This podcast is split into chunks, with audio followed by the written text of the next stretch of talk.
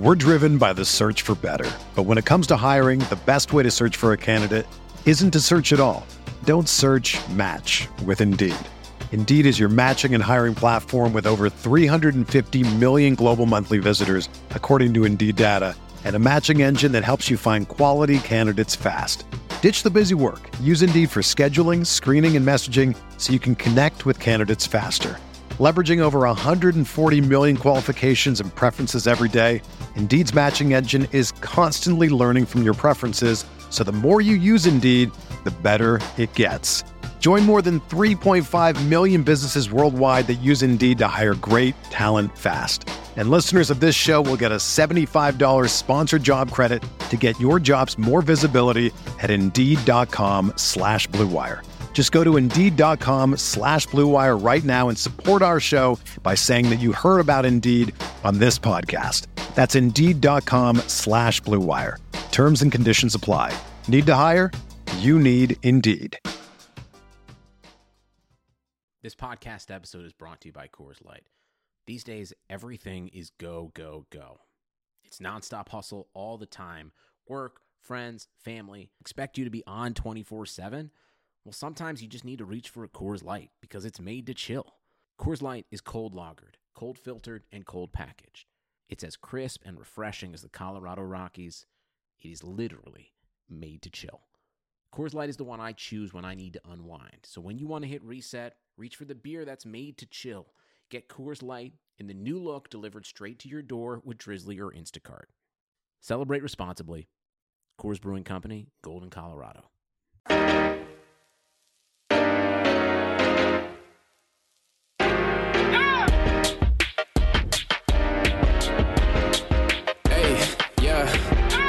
Feel like Kobe in the fourth quarter. This is the Dane Moore NBA podcast brought to you by ZoneCoverage.com and the Zone Coverage Podcast Network. It's quarantine week eight, which means more NBA draft prospect film reviews. Uh, my guest again this week to help me break down Tyrese Haliburton and Aaron Nesmith is University of St. Thomas men's hoops coach. And I, I think you're my most bored quarantine friend, Will DeBerg. I've got to be up there.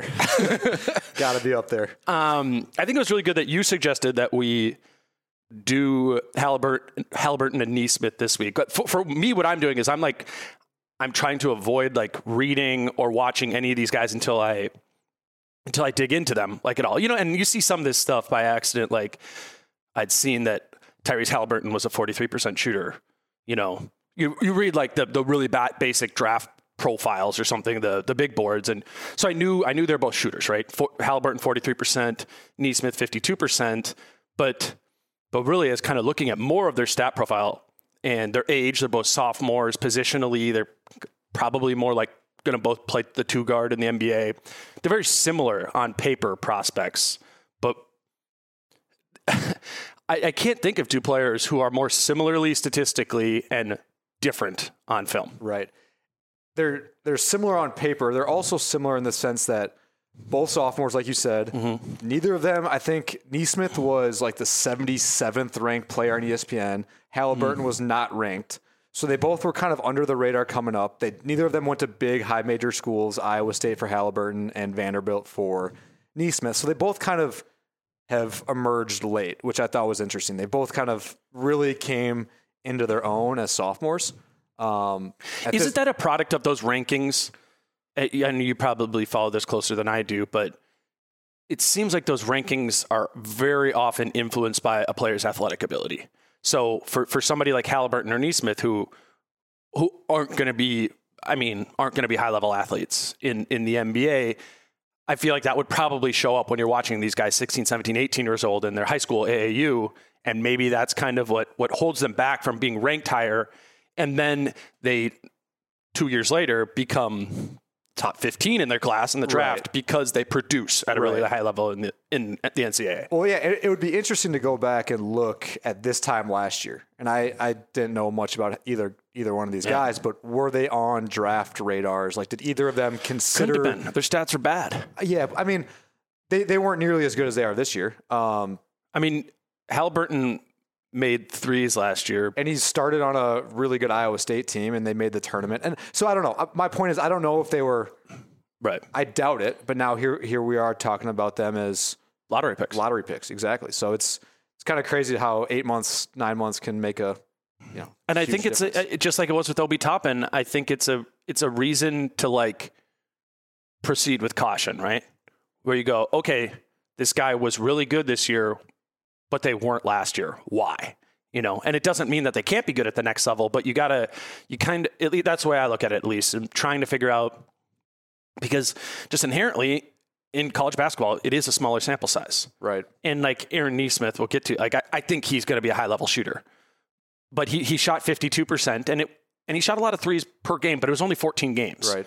So, I you know I kind of go into it asking myself, well, what if he was just forty percent from three and it wasn't fifty two? Would that in how much is that influencing you know what what I what I think with it? And I kind of came to the conclusion with Nesmith that it it, it didn't because I, I liked how the shot looked, but I just feel like that's a really important factor in all this is to to use these stats as guidelines and and not truths. Like there's something that could be proven true, but it just it isn't right now. Right. I mean, to, to your forty percent had Nesmith shot forty. I don't. To me, that wouldn't have changed much mm. because Yeah. I think I don't think anyone's expecting him to go out and shoot fifty two percent from three in the NBA. And so if you, you know what I mean, and if like you said, the way he comes off screens, the, the way his shot looks, like he's gonna be a good shooter. Like there's just no way he's not. In my like in my opinion.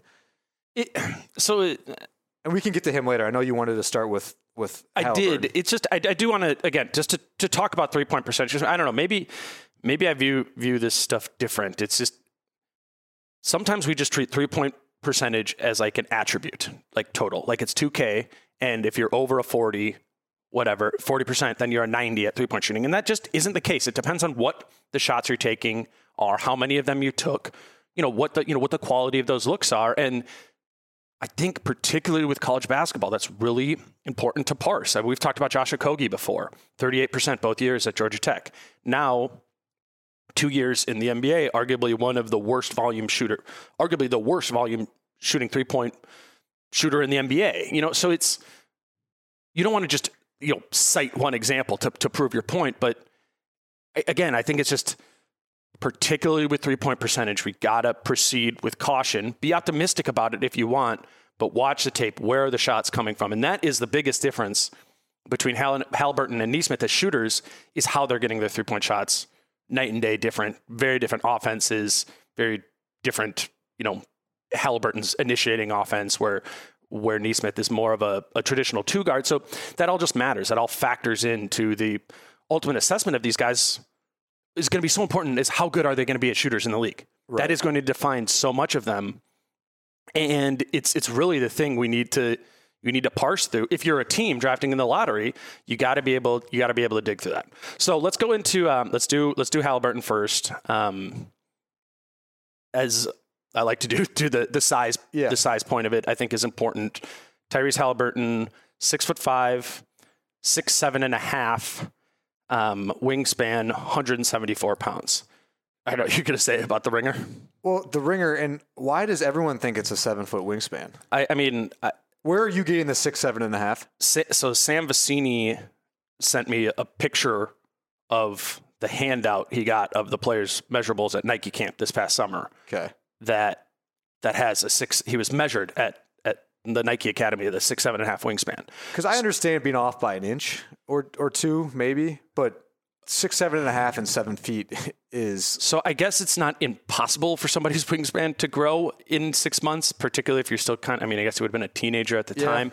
It's possible, but but here's the thing: he weighs 174 pounds, and and there's only been two players in the past 10 drafts who have had a seven foot wingspan who weighed under 185 pounds. It just it it almost doesn't work on bodies to be that like because Right. arms are heavy. I mean, Yeah. like I know it seems really basic. Yeah. Like I just oh we'll see at a combine and maybe it ends up being six nine or something. so. I, I don't know. Let's call it six nine for right now, and, let, and which is probably optimistic. It's probably, yeah, I but mean, for the sake of six five, six nine, let's just let's just definitely not assume it's seven feet because that would be very very and it changes a lot, right? I yeah, it, I mean, it would help. It would help if it was seven feet defensively It- especially. defensively, and I think for Haliburton, who doesn't finish well, Yeah.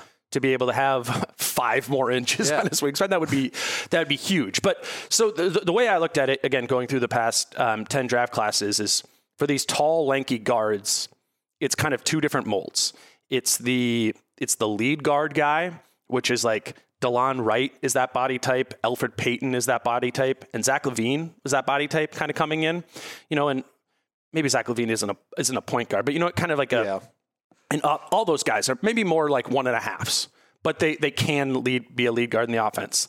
The other dudes who are this tall, lanky body type are more kind of defensive minded dudes like Terrence Ferguson um, from the Thunder, Michael Carter Williams for the the Magic, and Patrick McCaw, the Warriors and the Raptors the past two years. You know, you think about those guys more as twos who maybe defend ones or defend the other team's defend the point of attack, the kind of the main the main threat uh, in that way. And those are those are two pretty different archetypes of players, right? Yeah. When when you're drafting and and I think for Haliburton that will whatever team drafts him, deciding to put him in a lead guard role versus more of a a role player two role might really define his trajectory of his career, at, at least initially. Where where do you see him kind of fitting into those two bins? I think defensively, I think he could be either. I think Right. I think he can guard the one, he can guard the two. He's I'm assuming he's going to get stronger. I'm, I'm assuming that 174 is going to turn into 195, 190, you know, 15 15 pounds call it. Um, so defensively, I think he w- will be capable of guarding ones and twos. Offensively, I, I just I didn't love him on the ball. I just and I read some things about him. He's a, he's a good passer, but people calling him like The best the passer. best passer they've ever seen. I'm like, I just didn't. He's It doesn't good, show up on the tape. No, And- he's a good passer. Like it- it's definitely a strength of his, but so I think he's more an off the ball guy because I didn't love his handle and I didn't love his.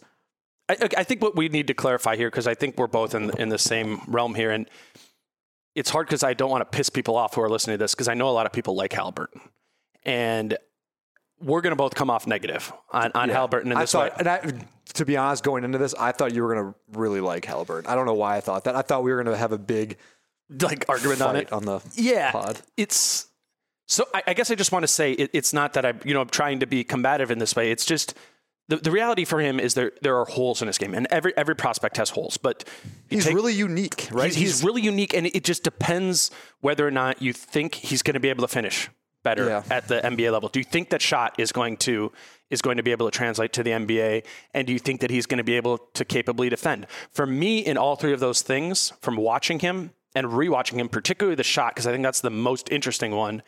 I fall on the the more likely not side of it, and ultimately, when I give that three X's, it's very hard for me to come off with a, a positive review of Haliburton. So I think to each person, I would challenge you to go, you know, to go watch him.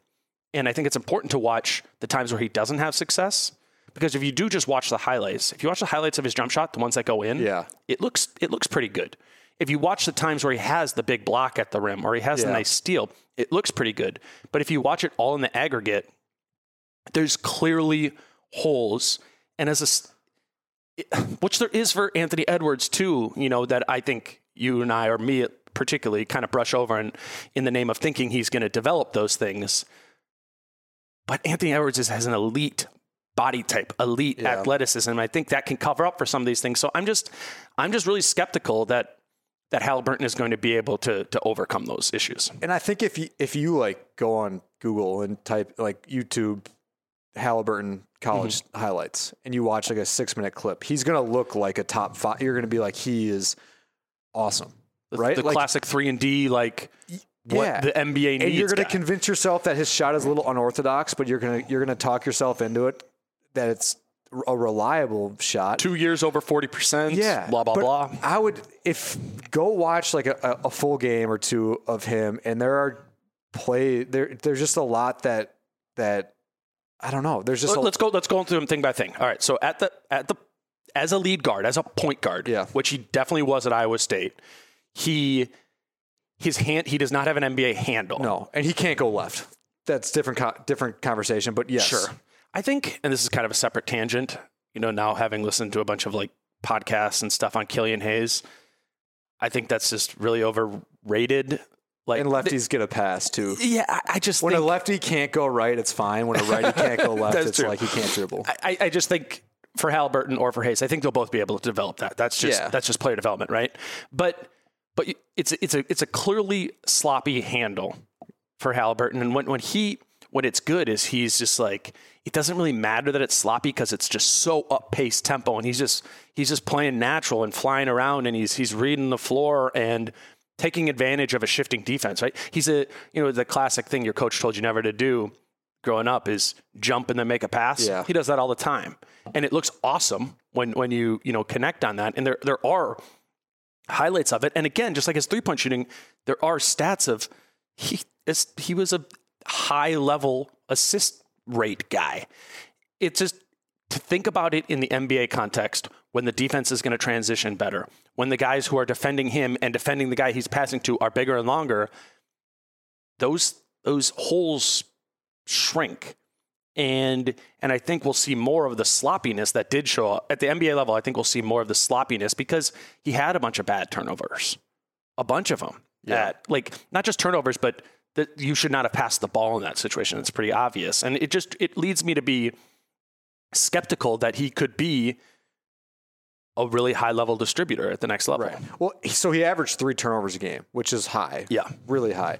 And he averaged six and a half assists. So really, he's looking at just above a, a two to one assist to turnover ratio, Right. which is not. If you're an unbelievable passer and got great court vision, two to one assist to turnover ratio is, is fine. Like it's Totally. not great, but it's like it's okay. Um, and so the turnovers are concerning. What what did you like about him? Like watch it. What were some of the the positives? I, I think the, the positive is extremely assertive. He's extremely assertive, and I, I start. I was thinking a lot about. I, I think where he's going to end up landing is somewhere between. I, I talked about those two different groups where there's the lead guard and then there's the two. I think he's going to land somewhere in between where it's like. I was thinking about Delon Wright and Terrence Ferguson, and and it's going to be it's going to be somewhere in, in the middle of those two guys. And and I mean I know those are kind of deep cut names, but they're both really what what holds them back is they're not assertive. They're, they're really good at like Terrence Ferguson, elite athlete, doesn't use it, Right. and and Delon Wright's kind of that way too. And I think reason to be optimistic with Haliburton is he's going to be assertive at the next level. Like look no further than his jump shot, where he's like, oh, this, is a fun, funky looking jump shot. Like I'm confident in it. And to his credit, he made it for two years. He he made that shot, but I, I can't help but but look at it, and he shoots it different every single time. Yeah. and it's it's just not. So I don't know his assertiveness. Maybe that will lead to him as he gets bigger being a, being a high level passer, and it's happened before where guys who shoot weird, you know, are able to find success. Maybe that assertiveness just makes up for, you know, a a non traditional looking jump Yeah. shot. And I think it's like everything I read, I read articles about him talk about how like his leadership and like his how good a teammate he is and like everyone praised him at Iowa State for being like this awesome super vocal guy. And I don't know if that means anything, but being a guy who was unranked, comes to Iowa State, probably never thought he'd play in the NBA, or at least the mm-hmm. perception was you're never going to be an NBA player if you're not ranked in the top 150. I mean, so he maybe he just has this unbelievable confidence that we can't measure on paper Right. that his jumper is going to be fine and that he is going to like just figure it out because of he like Talk to me about the jumper. so yeah so i i saw the stats before i really i watched i don't know an iowa state game or two this season and didn't you know didn't dive into it didn't pay that close of attention. So i saw the numbers and i'm like wow 42% on six threes a game. Like i can't wait to watch this. And so i start watching the film and i'm like hold on a second. Like that, there's no way that's how he shoots. And he just it's for those of you who haven't seen it he like sets it on his right shoulder and then just kind of like It's his. It's exclusively launched from his upper body. Correct. His two legs are look like. I'm, I'm looking at your wine bottles right now Yes. across, here, and it looks his legs are just locked like wine bottles, and it's it's a full on. What I wrote down in my notes is, it's not a set shot; it's a set launch. yeah And, I mean, again, and it, it went in. It just I go, okay, how's that going to work when you're being defended I- by Kawhi Leonard? I just I don't yeah I I couldn't believe that's what it that's what it was, and that's what he shot. It was a quick release. It was pretty quick. Way better off the catch. Like when he was, he, they, Mm-hmm. Iowa State did play him off the ball a fair amount, and when he would spot up, it was actually, and you could say this probably about a lot of shooters, but off the catch, I didn't hate it nearly as much as when he tried to shoot it off a ball screen. If they go under a screen, and he would just kind of shoot this little weird mm-hmm. shot. So I don't know. I I usually don't get too caught up in form unless it's this this weird. Like I just I, I don't see it. I don't I don't care if he shot 42%. I don't care if he shot 50%. I just I don't see that translated into the NBA. So, so he th- these have been great on ESPN. Mike Schmitz has been doing the one-on-one sit-downs with kind of all these prospects and, and talking to him, and uh, they're they're all fascinating because because Schmitz isn't afraid to point out these guys' weaknesses, and it, it was interesting, particularly when the jump shot came up and the two of them were talking, and and Haliburton one acknowledges that his form is incorrect and will need to change and evolve as he gets the NBA. I think that's a good sign what what I found, and I don't know, I guess this is just one line, one thing he said. He was like, "Well, I have to shoot it different in different situations. Like he changes his form when he's in the corner versus when he's above the break. For, like he and he's admitting to this. I have to shoot. My form changes when I'm going off the dribble versus you're shaking your head. I mean, that's just eh, you're a coach. Like I, I was texting my friend about this, and it's like a coach is never going to let that happen. They say, no, no, no, no, no, hold on. That's not okay. He goes, well, yeah, I shoot it in different situations, different ways in different situations, but it goes in. A coach is going to say, no, you have to shoot. You have to have consistent mechanics. I just can't like back like when I play like if I ever thought like that, I don't know. It just you shoot the same shot. Like that's what you teach kids at a young age. Like mm-hmm. I don't really care how it looks. I do, but like as long as you're doing the same thing over and over and Yeah. over again, that's how you become a really good shooter. And if you're shoot, if you're changing how you shoot, I think it's almost impossible to become a good shooter. It well, it's just going to it's going to need to be reworked Yeah. at the NBA level. So And do you have examples of guys in the NBA who have needed to, to, to change their shot and have then changed it effectively? Lonzo Ball, and I think he's the most But has interesting. he changed it effectively? What, what did, Yeah, he, did. he okay. this, yeah, it, it changed. I mean, he ch- it changed effectively, in particular if you look at the pat like the last few months. And I mean, I feel pretty confident talking about this too. 'cause, I mean, Zion was just so fun to watch. It was, you know, a Pelicans game was like must watch. I watched Yeah. a ton of Lonzo Lonzo Ball games, and yeah, I mean, I think Lonzo's gonna be fine as a shooter. I mean, he's not gonna be next level or anything, but it, it, I think people's minds are gonna shift, or they should shift if they watched him. That you know, this guy's gonna be okay shooting, Yeah. shooting And the ball. I was a huge Lonzo Ball fan when he was in college too. Like I just I still am. and so I I- I'm probably in like the popular comparison to, to Haliburton is Lonzo. Sure. You know, same size, odd looking shot, good passer. Like they they fit on paper, Dude, the, the stats, and the stats are frightening.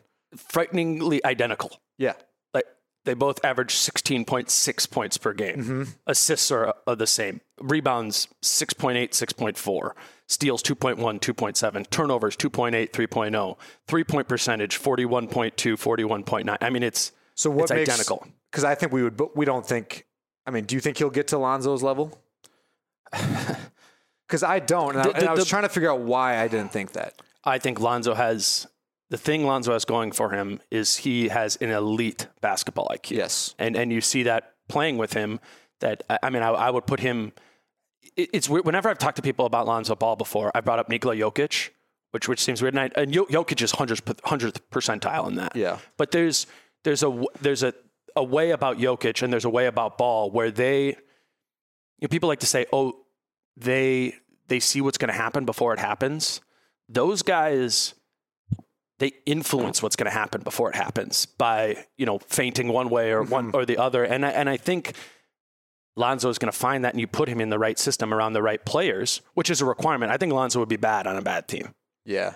because he's just so reliant on those guys. And I think that the same is going to be true for Haliburton because Haliburton does I'm not saying he has a low basketball IQ he is just going to be reliant on his teammates because he never he never gets to the basket. And Lonzo never gets to the basket and probably never will. He's just not physical, not a not a great athlete. Like the, again, another thing that was identical on their stats, like one free throw attempt per game. That's frightening to me.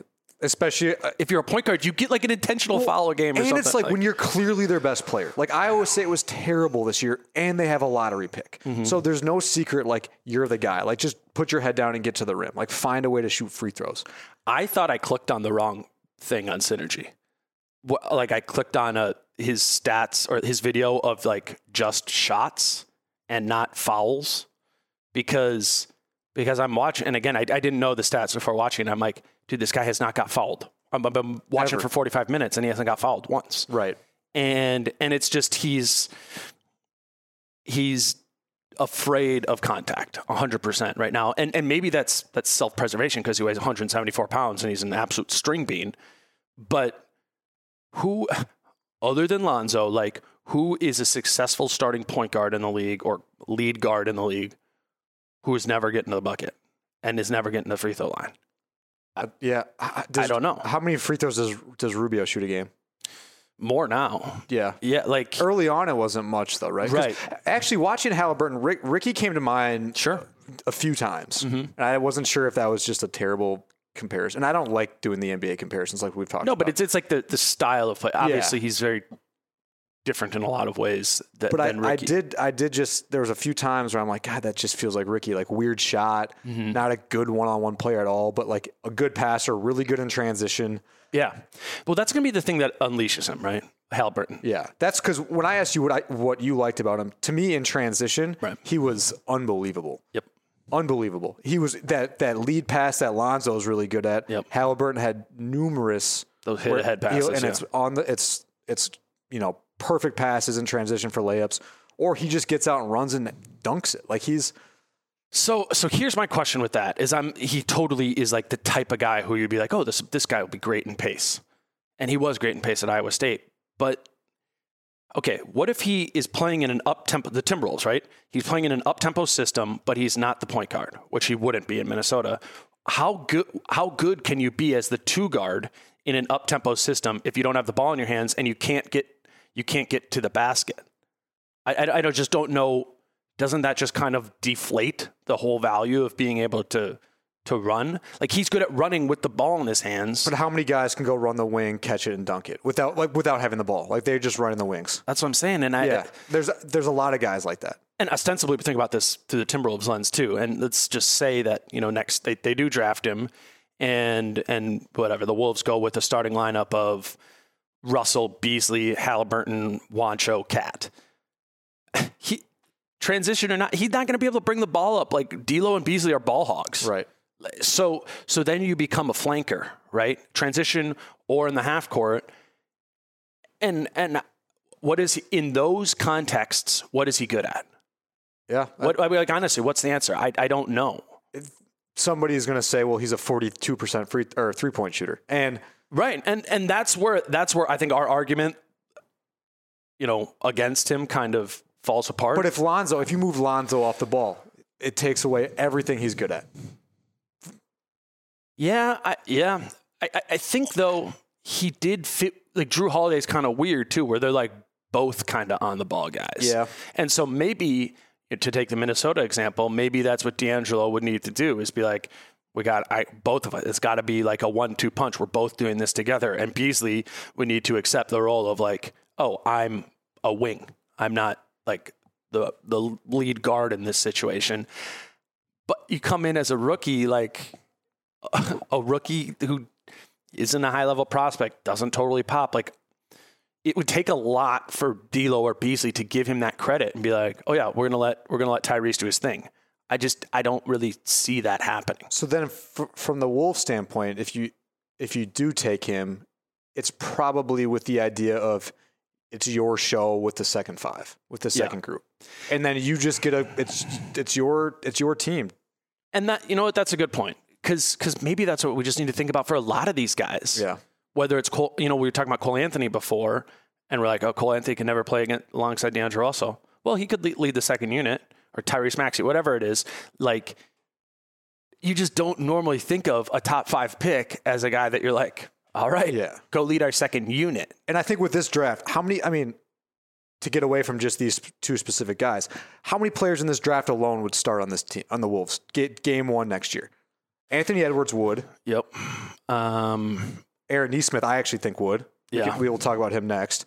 But aside from maybe Obi at the four. maybe, yeah. But then you got the defensive problems. so I guess my point is that there's only a few guys that you would draft saying this is our starting because point guard is taken, shooting guard is taken, Mm-hmm. and center is taken. Yep. hmm And then even if you're on the wing, it's like I mean, Okogie and Culver have their flaws, Correct. but they're not zeros. So the way I think about it, at least, is these are going to be high quote high level backup players for for early on Yeah. in their career. Not to say that's And, and maybe for their whole career, maybe. But and But I, yeah. that's how I look at it. And you you under you know the Timberwolves pieces way better than I do. But in my mind, I have them slated in unless we get an Anthony Edwards or Yeah. one of the guys we just mentioned. These are guys that are going to play 20 minutes a game off the bench, Yeah. and then we'll kind of figure out from their how they produce off the bench where they fit in going forward. and through that lens, Tyrese Haliburton becomes more interesting. Yeah. Which again, and we've talked probably on every pod about fit versus taking the best player ev- or best Yeah. player available. If if if the Wolves scouts and, and GM and, and everyone think he's the best, most talented player ever, does I don't care. It doesn't matter what position he plays. Take, take him, and then we'll figure the rest out As we go, there right. as we go. I think a big part of him also being a successful defender. Before we move on to Nesmith, I want to talk about him defensively I do too. because again, Uh, trying to avoid all information before it wasn't. I I, I have I had this idea in my head that he was a three and D wing and a, a defensive guy, and I'm watching and you know I go through the first like eight games and I'm like, when's the good defense come?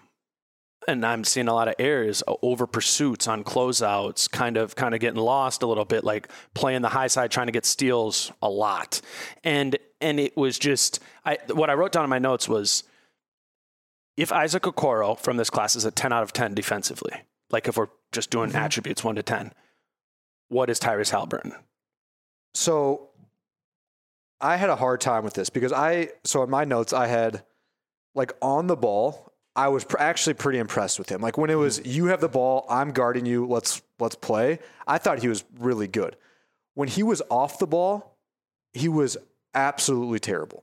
And so I don't know if I've seen a gap as far as on the ball versus off. Like he would just get in the habit, and I would rather have a guy be really good on the ball because I think off the ball you can kind of fix and you can coach, and it's it's That's it's what I was going to ask you. Okay. So, if I actually think he's a plus defender coming out off the ball, though, there were so many times where it's like his man is on the opposite wing, ball's over here, and he just stares at the ball. And his guy either shifts up or cuts back door, and he's like a second or two late. Guy gets a He wide plays open- so high every time. and he's not like again. You talked about his legs with the shot, how he doesn't get low and, Yeah. and bend them. It's the same thing on defense. Yep. He's a, he just stands straight up, which then when he has to react, it takes him a second longer than it should. So he's late closing out, or someone cuts behind him and he's late getting back there, and he gives up layups. And so off the ball, it just was it was I, I just wonder with this watch. stuff, it's like for, on both ends, it's like he's going to have to get stronger and he's going to have to get more athletic at the next level. And he looks like his body looks like somebody who will get stronger. I'm assuming he's going to because I think his body is actually pretty good for the NBA. Yeah, and and so then again, then you start seeing it through a little bit more rose-colored glasses. Like, oh, this is something that could develop. But I think he's a sophomore, not a freshman. He's not a 18-year-old. And everything about the way he played to me screamed teenager. Yeah. And and I don't know. I is that I don't know how to how concerned to be about that. I would just like to think that in a draft full of all freshmen outside of Obi Toppin and Aaron Nesmith, pretty much, right? Like that the guy that the sophomore would be the one who doesn't have things that like pretty clearly need to be coached out of him. Right. And that, that that's just that's a, the the big concern I had defensively. And then also like he isn't very he isn't very physically imposing. No. I, I don't he didn't really get punished. I noticed that like they didn't look to just like go through him or post him up or anything. Opponents didn't. And I don't know, maybe that's a credit to him. But six seven, six eight, six nine wingspan, uh, that isn't that special. It's not. If you're six five and you're six eight wingspan, it's pretty average, I would say. Yeah. So it, it The wingspan thing to me, I don't. It's I don't get why people are talking about that unless they think it's seven feet. Yeah. Uh, he he just looks like he has long arms because he doesn't have muscles. Like he, he's just Right. very So- skinny. Back to the defensive. So when I was watching all of his defensive clips, and I noticed like when he's guarding the ball, so I went back and looked at synergy to see like if Mm-hmm. my observations were matching like the stats. In ISO. So when he's guarding the ball and the guy goes at him one on one, 0.5 points per possession, which is unbelievable. When his guy spots up and then he's got to go guard him, 0.96. Yeah. So it's And what that looked like was him. He'd be like, "Oh shit, there's my guy," and he'd sprint out to him, and he'd do. It was a Congo. We talked about this last Yeah. week, where he tries to block the shot and falls into the bench or the Correct. stands, sort of thing. I mean, it's that over and over again. or it's a rhythm three, or he yeah he got Mm-hmm. a, he closes out way too hard and the guy just goes right by him. So it's and again to me that's easier to fix than you just can't move your feet and just can't stay in front of someone. Right. And so that's where I go back and forth between of like, okay, these are probably things he'll be able to fix. But then I have Isaac Okoro in my head as the other main, I don't know if it's 3 and D, but defensive prospect on the wing in this class. And none of, he had none of those issues. He, Right. he, had, he had none of those issues. He's incredibly solid on defense. Incredibly solid on defense. And, and so I'm, I don't know, like, yeah, Haliburton made over 40% of his threes, but his shot's going to need to be reworked. 100% going to need to be reworked to get it off at the NBA level. Isaac Okoro's shot is going to need a lot of work at the next level too. So, so how much? On, But again, on most uh, boards, they I just I, I guess I don't understand why Haliburton is ahead of him. I don't either. And and I and I think he is if you look on paper, it just it's it does not back up his play. It doesn't. And I think like if any big Haliburton fan, like who really like go go watch a game, a full game, and then you'll see his flaws that you don't see on a six minute highlight tape. It, it was it was really interesting for me watching the uh, Mike Schmitz thing with him, which was you know majority highlight, particularly like the first 15 minutes of it. You know, he's starting with the softball questions and he's he's showing all the highlights of it, and I'm like, damn, you know, like watching all these clips, he looks pretty good. But it's very different than what I just watched when I watched all of your possessions because mixed into the highlights are serious flaws Yeah. on on many different levels. Not one flaw, flaws on all all levels of the game. And I, I don't know. It just And I just I don't know what his number one skill is. I don't know what his number one skill is right. because I the people are going to say passing because the stats were there. But you watch him, it's funkier than you think. It's not clean. It's It not just, clean. It really isn't clean passing. So he's he's a unique prospect, and he's one where we could be, uh, you know, four years from now we're talking about. Remember when we were doing those those pods and we were ripping on Haliburton, and now look at him. He's he is the next Shai Gilgeous-Alexander. You know, maybe I just I I if I'm betting, I'm not betting on that. I'm just really I really would be very surprised if that happened. Yeah. I'm with you. I, I don't know. I just I think even in a bad draft, I just have a hard time thinking he's a top six or seven guy. And and I I'm wanting a guy that ha- gives me give me one thing. yeah. Give me one thing. Like I- and we're gonna talk about him next. I don't understand why you would take Haliburton over Nesmith. I just I don't I don't I don't understand it. because let's move to Nesmith. Because Nesmith is for sure going to be a high level shooter. Yes. I mean, I I guess you can't ever say for sure, but you watch you watch those 115 threes he shot. He made more than half of them, and you watch he's playing for Jerry Stackhouse, very like pro style offense, right? They're using him pretty much exactly like the Kings use Buddy Hield. I mean, it was impossible not to be like, oh yeah, like this translates. It's very easy to see Aaron Nesmith's game, offensive game translating to the NBA level. And defense. and then yeah, that's what I was going to say. And So the thing about his shooting is the only concern I have about his shooting is if his defense is so bad, he the, the shoot it can't play. him. doesn't get he doesn't get on the court. So before we started recording, the first thing you had your computer up and you because you we've been texting for a long time. You're like, Nesmith's my favorite guy in the draft, favorite guy in the draft, all this, and you're like, I need to. I hadn't watched enough of his defense, So- and you pulled up the clips of it, and it it's really really concerning. So you mentioned to start the pod that I was pretty bored during quarantine, which is fair. Um, and I've got a buddy who was our, our student assistant at St. Thomas, Cooper Olson. He texted me probably about a month ago and I was like, "Hey, you should watch this Aaron Nesmith." And I heard about it and watched not much, a little bit. And so I'm like, "All right, great." So I start watching his offense, and I just like fell in love with him. And I'm like, "How is he like?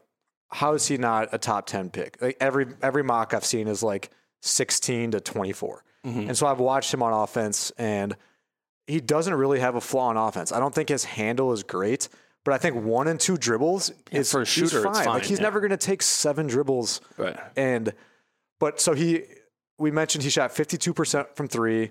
Um shot it well from the line. Like he's just a really good shooter. Uh reads screens really well. Comes off screens well. Sets screens well and then which frees him up for shots. Um Kind of like Duncan Robinson ish. a little bit, Yeah. yeah. Like I just like, and I, this is going to be taken away out of context, but he plays like Klay, and I don't mean he's going to be as good as Klay. But if you haven't seen him play, just think about how Klay doesn't really Mm-hmm. dribble, but he still just finds ways to get open. He's really fun to watch when the ball isn't in his hands. Correct. He's like he's perfect in that sense where he's very like inherent like in tune with where the offense and the defense is moving and moves like in tandem with that to the corner above the break to cut through. It's like it's really perfect in Yes. in, in that sense. And and it, it's I, I think at the NBA at the NBA level, like I to understand why a guy is really bad defensively, you have to watch him all the time. And it's it's part of the reason why I think my, my personal opinion on Buddy Hield is he's a very underrated player. And I just love watching him. But I, I can't say that I'm like every time I've watched Kings games, I'm really intently looking at how problematic he is defensively. And you know, then I have brought that up with some other people. I have one friend who's a beat writer for for the for the Kings, and he's like, it's just if they get to the playoffs, teams are going to play him off the court defensively. That like the defense is such a problem. I always have to like remind myself of that when I fall in love with Buddy Hield's offense. That he is a massive problem defensively, and that's the difference between him and Klay Thompson. Yeah. Is that Klay Thompson is an All NBA defender? yeah. you can't play Klay Thompson off. He's the best shooter in the league, or one of them, and a problem. Like, Yeah. One of the best defenders in the, in the league. So it's And so, so I watched all offense first, like, and like it was, and I just couldn't believe, and like I, I didn't think he was going to be great on defense, but I'm just like, how in this draft, right? This mm-hmm. draft with, it's very well known that this is a, a bad draft on paper right now, at least. So how is this guy a six seven, the best shooter in the draft? Pretty athletic. Like he had some dunks Yeah. where it's like, okay, he's Kinda a good athlete. Yeah. yeah, like it's not a lack of athleticism. So I'm like, I'm sure his defense is below average. But when I actually dove into his defense and we watched it before this pod, just a few clips, Right. like he is horrible. horrible on on the ball on defense. Like it is it's it's I think he's probably the in my opinion the best offensive prospect in the draft. And defensively he might be equally as bad. You put him over Toppin offensively. Offensively I do. Wow, Yeah. that's high praise. It, from the guys I've watched. I we Well, who, what- I don't think there's anyone else in competition for that. yeah, that we so I don't um LaMelo maybe, maybe LaMelo. Um but but, so so to yeah. be that high. Okay, so it's a draft full of role players, right? And you're saying he's arguably the best offensive role player in this draft. Yeah. Why is he on a lot of mocks, a lot of big boards, not a lottery pick? I don't know, and that's where I and I maybe I'm gonna I would take him in the top six or 7 Mm-hmm. I just would, and then Yeah. you know you know what you're getting.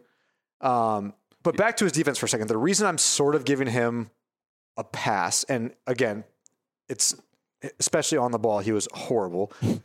he only played 14 games this year. He had a stress fracture in his foot, and a stress fracture is like an overtime thing. Like it's not just like step on it wrong, boom, you're done. I so I don't know when that started, like when his injury started. So maybe he like is better than he showed because late in the year. Yeah, so fair. synergy, when you watch the clips, it starts with the most recent game. So you start when, in theory, he's at his most injured, if you want Yeah. to call it, because the, It's the then end. then he sta- that's it's the end. So I went back to his freshman year and I was like, maybe he was healthier and maybe let's just see what he was like. He was better. He wasn't good. He wasn't eh, like Interesting. not even close to being good. He was significantly better his freshman year than he was his sophomore year. So my hope, and I'm he's one of my favorite players in the draft. You know that, maybe my favorite. My hope, the optim like me being optimistic is he his foot was actually really hurting him and he mm-hmm. was playing for a horrible team. So you combine those two things, like it's got to be hard to play defense on a broken foot, and your team is Trash. Yeah. three and fifteen in the SEC. So like, I don't know. I I'm going to give him a little bit of a pass. I don't think he's going to be a good defender. I think he's could be awesome on offense, and the defense hopefully catches up. So, what uh, the name that kept coming up in my head as I'm just watching him go through is Nick Stauskas, and I'm just I was trying to think of like shooters who didn't work, right? Like lottery pick shooters who who didn't work, and why you know why didn't they work, and and that happens sometimes, and where guys it's just you know they they can't athletically play at this level, and I think somebody who is anti Aaron Nesmith would, would point to something like that. There's there's examples of shooters fizzling out of the league. But I, I went through the, the last five, I just want to read these for you. The, the last five draft classes of guys who are labeled as shooters who went in the lottery. And like coming in, they were shooters. And it's it's a lot of hits. It's a lot more hits than misses. And some of these guys are more well rounded. So, you know, think about all the players they have. They, a lot of them carry other value too. But like Tyler Herro in this this past draft. Tyler Herro went 13th. I was going to bring um, him up actually in this. as a shooter, and then Cameron Johnson, who went 11th to to the Phoenix Suns, who who actually was kind of a lot of people said that was a reach, and they, they took him out of there. But with like both of those guys, they seem uh, it's only their rookie year, but they seem like they're very much going to fit in the NBA as offensive role players who are shooters on the wing. You go back the year before, and I put Trey, uh, Trae Young is obviously different, but I mean, remember there was a lot of questions about Trae Young coming in, particularly about his defense, and you're like, well, the one thing we know is he's going to be able to shoot it, and and he's kind of made it work. But also from that class, Jerome Robinson went 13th, who has totally has totally fizzled out of it. But it was kind of the same thing. And this guy's gonna be able to shoot the ball at the NBA level. We'll make the rest work. Year before that, Lauri Markkanen in seven, Malik Monk eleven, Luke Kennard twelve. It's you know a little bit of a, a little bit of a mixed bag there, but but you know some of like Kennard really looks like a guy who's going to be able to stick in the league for for a long time. The year before that, Dragan Bender, Buddy he- Dragan Bender was four, Buddy Hield was six, Jamal Murray was seven, Taurean Prince was twelve, Denzel Valentine was fourteen. Like I feel like that's a really good encapsulation of it, right? Like Jamal Murray, probably maybe an All Star someday, like a, a mm-hmm. really high level player, only a shooting prospect. Buddy Hield just signed a near max contract, like despite his flaws. But then you know, then a Dragan Bender, obviously a different position than Aaron Nesmith, but he didn't give you he didn't the, the shooting didn't prove and he couldn't give you anything else. Kind of same thing with Denzel Valentine, right? Valentine was a really high level shooter at Michigan State. Year before that, D'Angelo Russell, Kristaps Porzingis, Devin Booker. Check, check, check. Like it worked. So more often than not, guys whose primary skill is labeled as being a, a elite level shooter works, but it it really goes. It really seems to more often than not go one way or the other. Yeah, that's those, no, those are really good examples. Um, and it's funny the the ones who are bad are like really bad, like out of the league bad, and the ones who are good are like, you know, it's I guess that list surprised me that there aren't a lot of quote unquote role players Yeah. on that list. I guess the only two, and it's just probably because we've only seen them play 50 games, are Cameron Johnson and Tyler Herro. Yeah. Like we don't really know yet because we haven't seen much Right. of them. And I would guess those guys would continue to get better. Like Tyler Herro isn't going to fizzle out. I don't Yeah. I don't. I don't think so. It's just So if I could tell you, if I could predict the future in four years, say he's going to be an if, back to Nesmith. Nesmith's going to be an average defender in the NBA. yeah, he's gonna be a damn good player then. And where would you take him in this draft? Um, two. So like, why? I, I I don't know. Maybe that's a little bit over the top. Maybe, Four. but- so maybe it's right now. It seems like kind of the consensus is there's the main three, right? Where we go Edwards, Ball, Wiseman, Wiseman, seem yeah. to kind of be the, and it's not a clear cut three. It would be hard. It'd be hard to do anything to, you know, to put to put Nesmith in that sort of range. But if he is this elite level shooter and an average defender, you're talking about a poor man's Klay Thompson. Then yeah. you are. So my thing is like, why isn't? I don't know, man. I, I, think the answer is injury, man. I think that's a big part of it. Yeah, and I I hope because I like him and I really enjoyed watching him. I hope it, him being really bad at defense was because his foot was actually messed up for most of the season. I okay, so I have concerns about him getting injured outside of his foot. When he drove to the basket, he crashed to the floor Every time. Every time, like that one huge dunk he had, like looked like he died when when Yeah. when he hit the ground. And it's it's Fell on defense a lot too, trying to Yeah. trying to guard people. a lot of a lot of time on the floor for Aaron Nesmith. But I don't know, maybe I was just thinking about it because oh, this is an injured guy, but he he plays basketball like he looks like he's going to get injured too. So I don't I don't know how much you you factor that into his thing, and I, what I think it what I actually think that's a signal of is poor athleticism, where you have to go hundred percent to be able to like compete, and then when you lose your balance and you're kind of out of control, you're gonna like crash to the ground. But it, it, it was it was crazy. Pretty much every single time he went to the basket, he got mauled. Yeah. But not even, he mauled himself. He wouldn't even need to get fouled. He would just totally lose control of his body and fall over. So I don't know. Maybe there's there's lingering injury concerns. There's projecting that he might be an injury issue there. I'm just looking for reasons. I'm looking for reasons to put him outside of the lottery because you, you talk about Kevin O'Connor. Um, he has him 15th on his big board. And I think I don't have Sam Vecenie's in front of me, but he has him either late lottery or there too. And it, it, it's it's hard in a class full of role players to understand why this guy who pretty clearly looks like he's gonna be an awesome offensive role player. That's might my not be in thing in this in this draft. I just I it's confusing to me, and I could be way wrong. Who knows? Maybe he's out of the league in three years, and I'm going to look like an Mm-hmm. idiot. But in this draft, with how many question marks, I would rather take a guy like you mentioned earlier. He's really good at this one thing. He's going to do this no matter what team he's on. Let's figure out the rest. Let's figure out the defense. Let's figure that out. Mm-hmm. But we know he's going to do this. So he's like, and I know we already talked about the shot, but I want to kind of hammer this home because with Haliburton, we're dismissing the three point percentage to you know to a Yeah. large degree, and and with Nesmith, we're looking at it as more of a confirmation. Yes. which isn't that in and of itself isn't fair. But the reason is Nesmith is a 10 out of 10 in the stat, what comes up on paper, and you watch him shoot, he's a 10 out of 10. Yes. Whereas Haliburton is not that. And Killian Hayes is kind of the inverse of that, where you go, oh, he only made 29% of his threes, but you watch him and you go, I don't know if that's a 10 out of 10 shooter, but he looks like somebody who's really going to be able to shoot it at the next level. So there's, I guess what I'm saying with this, the three point thing, we need to assess both pieces of it, not just the numbers, but the, those two like in tandem together. And what Nesmith has is like a thumbs up on, on both form and in production. and just you don't even need to go watch a Vanderbilt game. Go watch a two minute YouTube clip. Like Yeah, his right. jumper is is perfect. Like he's he's tall. He's six seven, and his his form is. I, there's not really a flaw in it. So the 52 percent it just confirms, uh, like you said, it, he he checks both boxes. I'm glad he has an NBA body.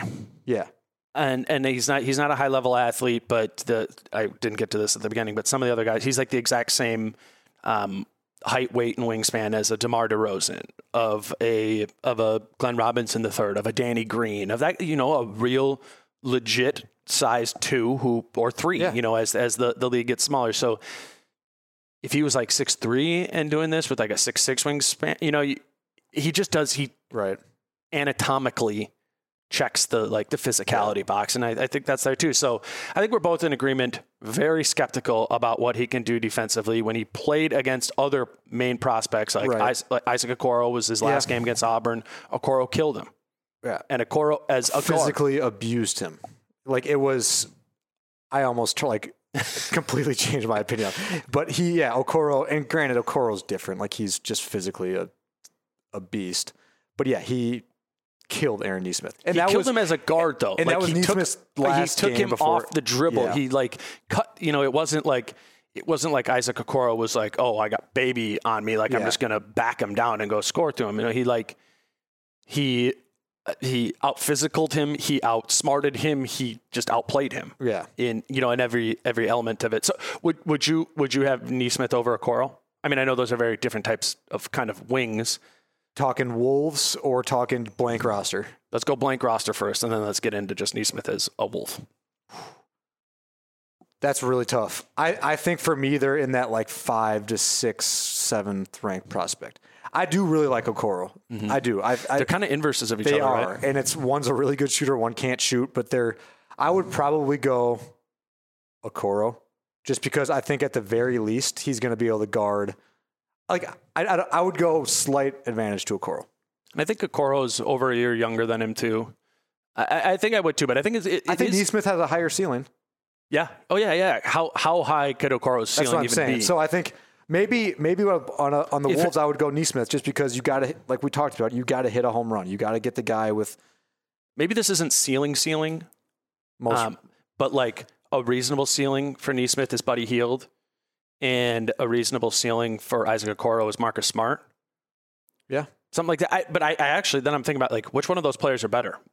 I- Right. I, don't know. It totally depends Yeah. on the team. They're just Yeah. so they're they're so different. But okay. to me, both those guys should be in the top five or six, seven picks, and they could. And they both. I've seen mock drafts where they're both outside the top ten. yeah, which is that yeah that that's bizarre. I, I don't know. I look. I'll have to look into read it more more of the rationale on that. So and how many of these guys have you done now? Is this your ninth and tenth or eleventh and twelfth?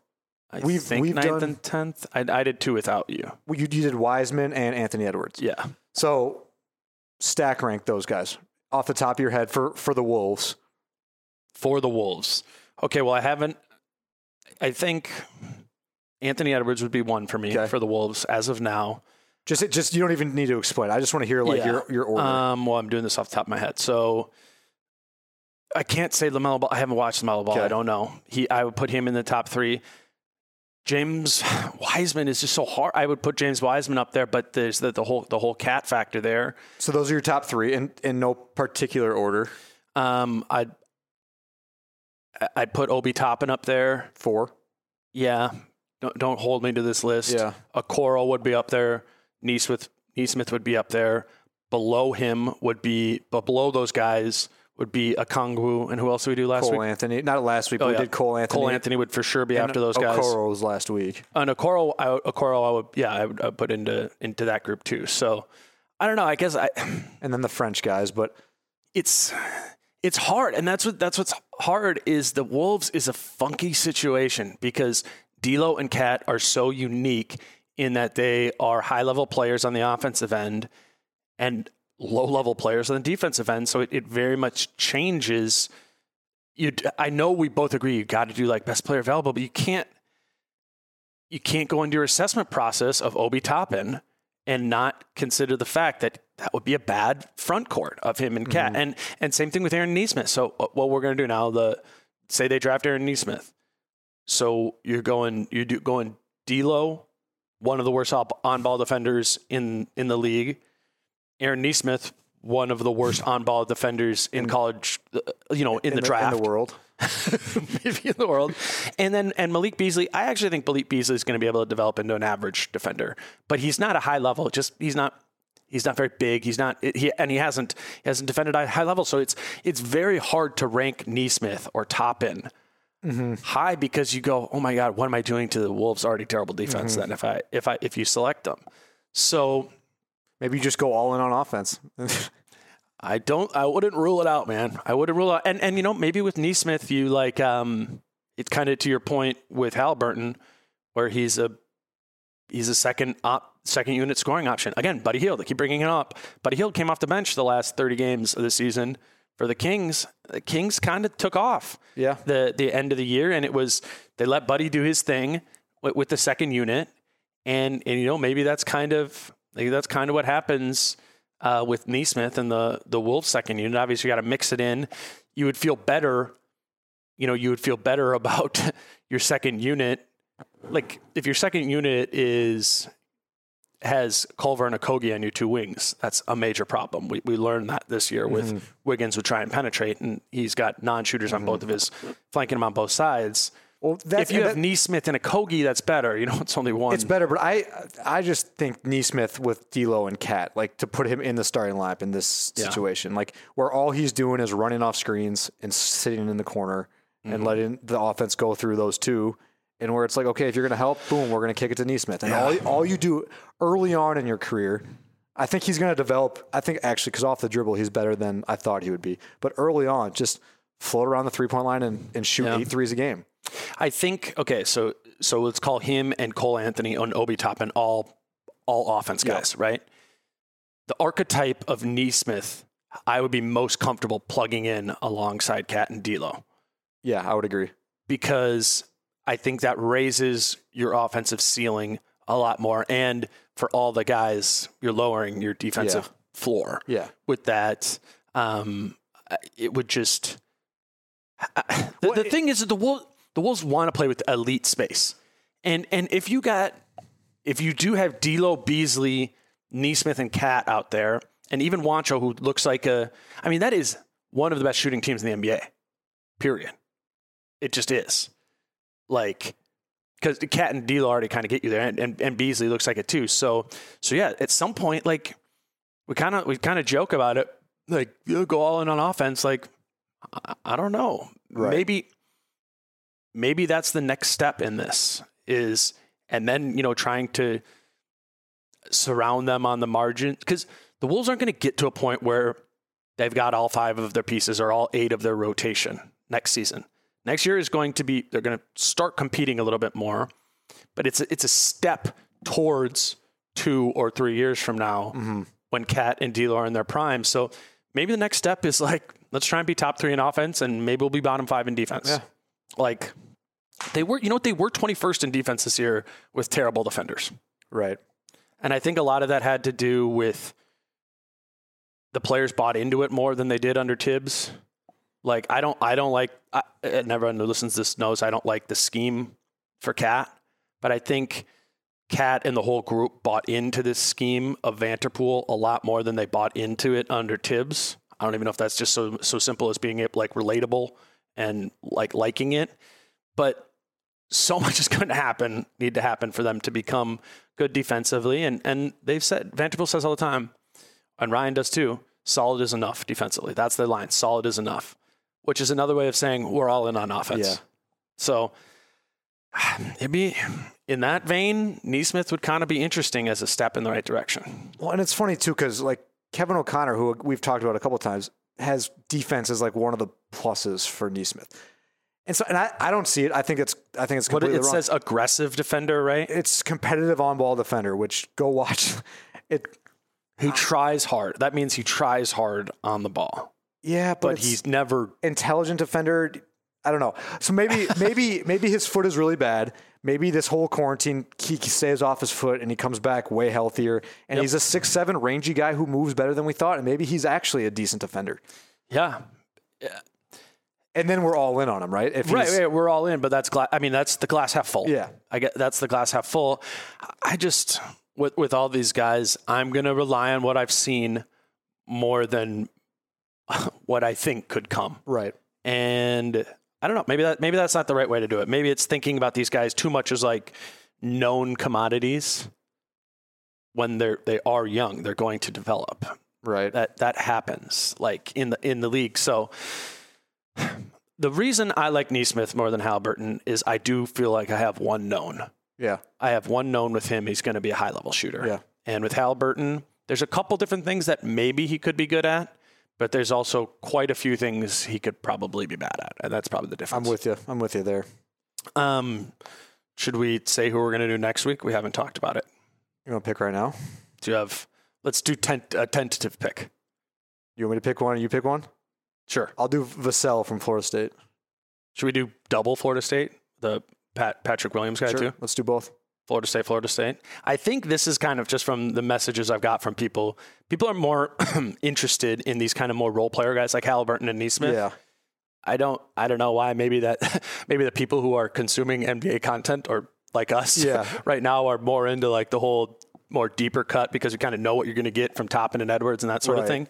So And I really, I, I still want to do LaMelo at some point, but we just, I don't have any film on him, and I, I, we can all go watch the same YouTube videos. But I would like to get some. Yeah, Some him game and- tape, some- him and of Avdija, Deni? both Deni, yeah, are both. I don't know how to say his last name. I, just Yeah, I think Deni. that's right. Um, yeah, I would like to find at least a game or two to Yeah. be able to watch for them to, like we to did talk with the with the French guys. Fortunately, doesn't look like anything's changing in the world anytime soon. So we'll probably still going to have have some time to get through this. Do you? uh Can I ask you if I if you think the NBA is coming back? Are you allowed to answer these questions? Um, sure. Do you think the NBA is coming back this year? Yeah, I do. Um, I think I think the NBA will be from the people I've talked to. I think will be back in early June. Wow. Um, So that's in a month. and I don't mean that's necessarily games, but, But like, like, they're practicing, they're they're with their teams, and I mean, what as we're recording, what's today, May seventh? You know, the the conversation is about how to effectively get into practice facilities and that sort of thing. I think they will parse through that probably largely with testing Mhm. in you know in the ne- in the coming weeks that that will so that a month from now they're able to be in more of a training camp sort of mode to be able to come back. Now the the question the question becomes well now we're working with time of do the Timberwolves play again? I don't know that um, because to add to add you know these teams who are in the lottery games that just extends the whole thing and we're we just continue to push stuff back that that that part is hard to know and, and, and people don't know i mean not just me don't know that like Gersson Rosas doesn't Yeah. know that So then me ask you another question. Do you think this changes the NBA schedule f- for the foreseeable, like, like going forward for the next, i mean it kind of has to right unless you just shortened next season and then got back to normal? Oh got back oh so like So I'm like, permanently like, start permanently permanently starting start- at christmas Christmas or right after the new year and then going through the summer? i just know people have have talked about that before of like of like way pre years ago But you know maybe this is like the, The instigator. shove you need to get over the ledge. Yeah, I, and I think, and wouldn't that kind of make sense to some degree too? Christmas, you know, the Christmas start, football is done at that point. Like a lot of that, you know, kind of does does make sense. It would obviously change the whole. We're used to the finals in June, and now it would be August Yeah. every time. I Which don't I, would like because July, and I like, I really like baseball and golf, so I'm fine. But like July and August are a dead period in sports. Mm-hmm. It's true.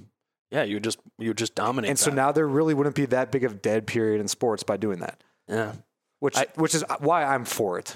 I think that's the thing that they're all really trying to consider at this time. Are those are those sort of because they they can't make choices bec- uh, based on the virus or based on the testing stuff because that's out of their control. What they can do is is throw out like these different sort of hypotheticals of like if this then that, if this then that, and I would imagine they're work. I know they're working tire- tirelessly on that. So so yeah, I would I would guess by by early June. Um, the Timberwolves are back practicing and like in a group setting and and then that the end of the regular season or the immediate jump to the playoffs probably happens late July, you know, I'm not late July, late June, early July, something like that. Seems like they 3 weeks or whatever of they need to get back in shape. That would be my be- best guess right now, but Yeah, Dane Moore guarantees the NBA back. yeah. Yeah, pick, they picked that up 65 minutes in if you're still listening to the podcast. um, all right, uh, that's Will DeBerg uh, at WD at, at W DeBerg 14. I always mess that up. You'll get it right one of these. One times. of these times, maybe. Um, thanks for doing this again. We'll be back. We'll do the the Florida State guys um, next week as we continue just trying to find interesting basketball conversations to talk about in a time without basketball. I, this has been. I, I think this has been great. Like I think we're. I'm gonna be like, oh yeah, this is the year that I knew most about the draft ever because it's just have what else do you watch? Right. Well, there's, I mean, there's nothing on TV, so this has kind of replaced like the five hours I spend, six hours I spend watching random sporting events. So this has actually been Totally. a nice replacement, I and guess. I way better than like binge watching TV. I'm so done with that, Yeah. or like or movies or anything. It it it, it is good, and it. I wish. I, I hope we move to a place in um, draft content where it gets to be a little bit more like this. We move a, away from you know five ten minute um, like highlight things, and I think Mike Schmitz that that stuff's great. Yeah. It, it's it's like he, I would ask you know everybody after listening to this, you know, go watch his YouTube with Tyrese Haliburton. It's like 35 minutes where they really break it all down, and it's so important. I'm not saying you need to highlight every guy's weaknesses, but you got to talk about them. You know, Yeah. we should be talking about what these guys can do at the next level, but you do need to acknowledge what they can't do, particularly in this class with guys. There are not well-rounded players in this draft. Mm-hmm. And the guys who end up sticking out from this draft will be the ones who paper over the weaknesses that they have. And and Nesmith and, and Haliburton are are you know two two prime examples of that. It'll be it'll look silly if Aaron Nesmith, kind of like Klay Thompson, was a late lottery pick, and clearly, you know, five years later, he's one of the best guys from from the class. That that somebody's gonna pop like that, and we're gonna be like, oh my god, remember the terrible 2020 draft? Right. And somehow we drafted whoever 15th. Like, it's, but I don't know. I guess that kind of happens in every draft. yeah. Um, all right, until next week, that's Will. I'm Dane um, at Dane Moore NBA. Peace out. How I'm feeling, man, I hope and never stop, yeah. Green and hard so you can find me in the crowd, yeah, yeah. Don't let standards ever, ever bring you down, yeah. Hope you dancing like nobody else around.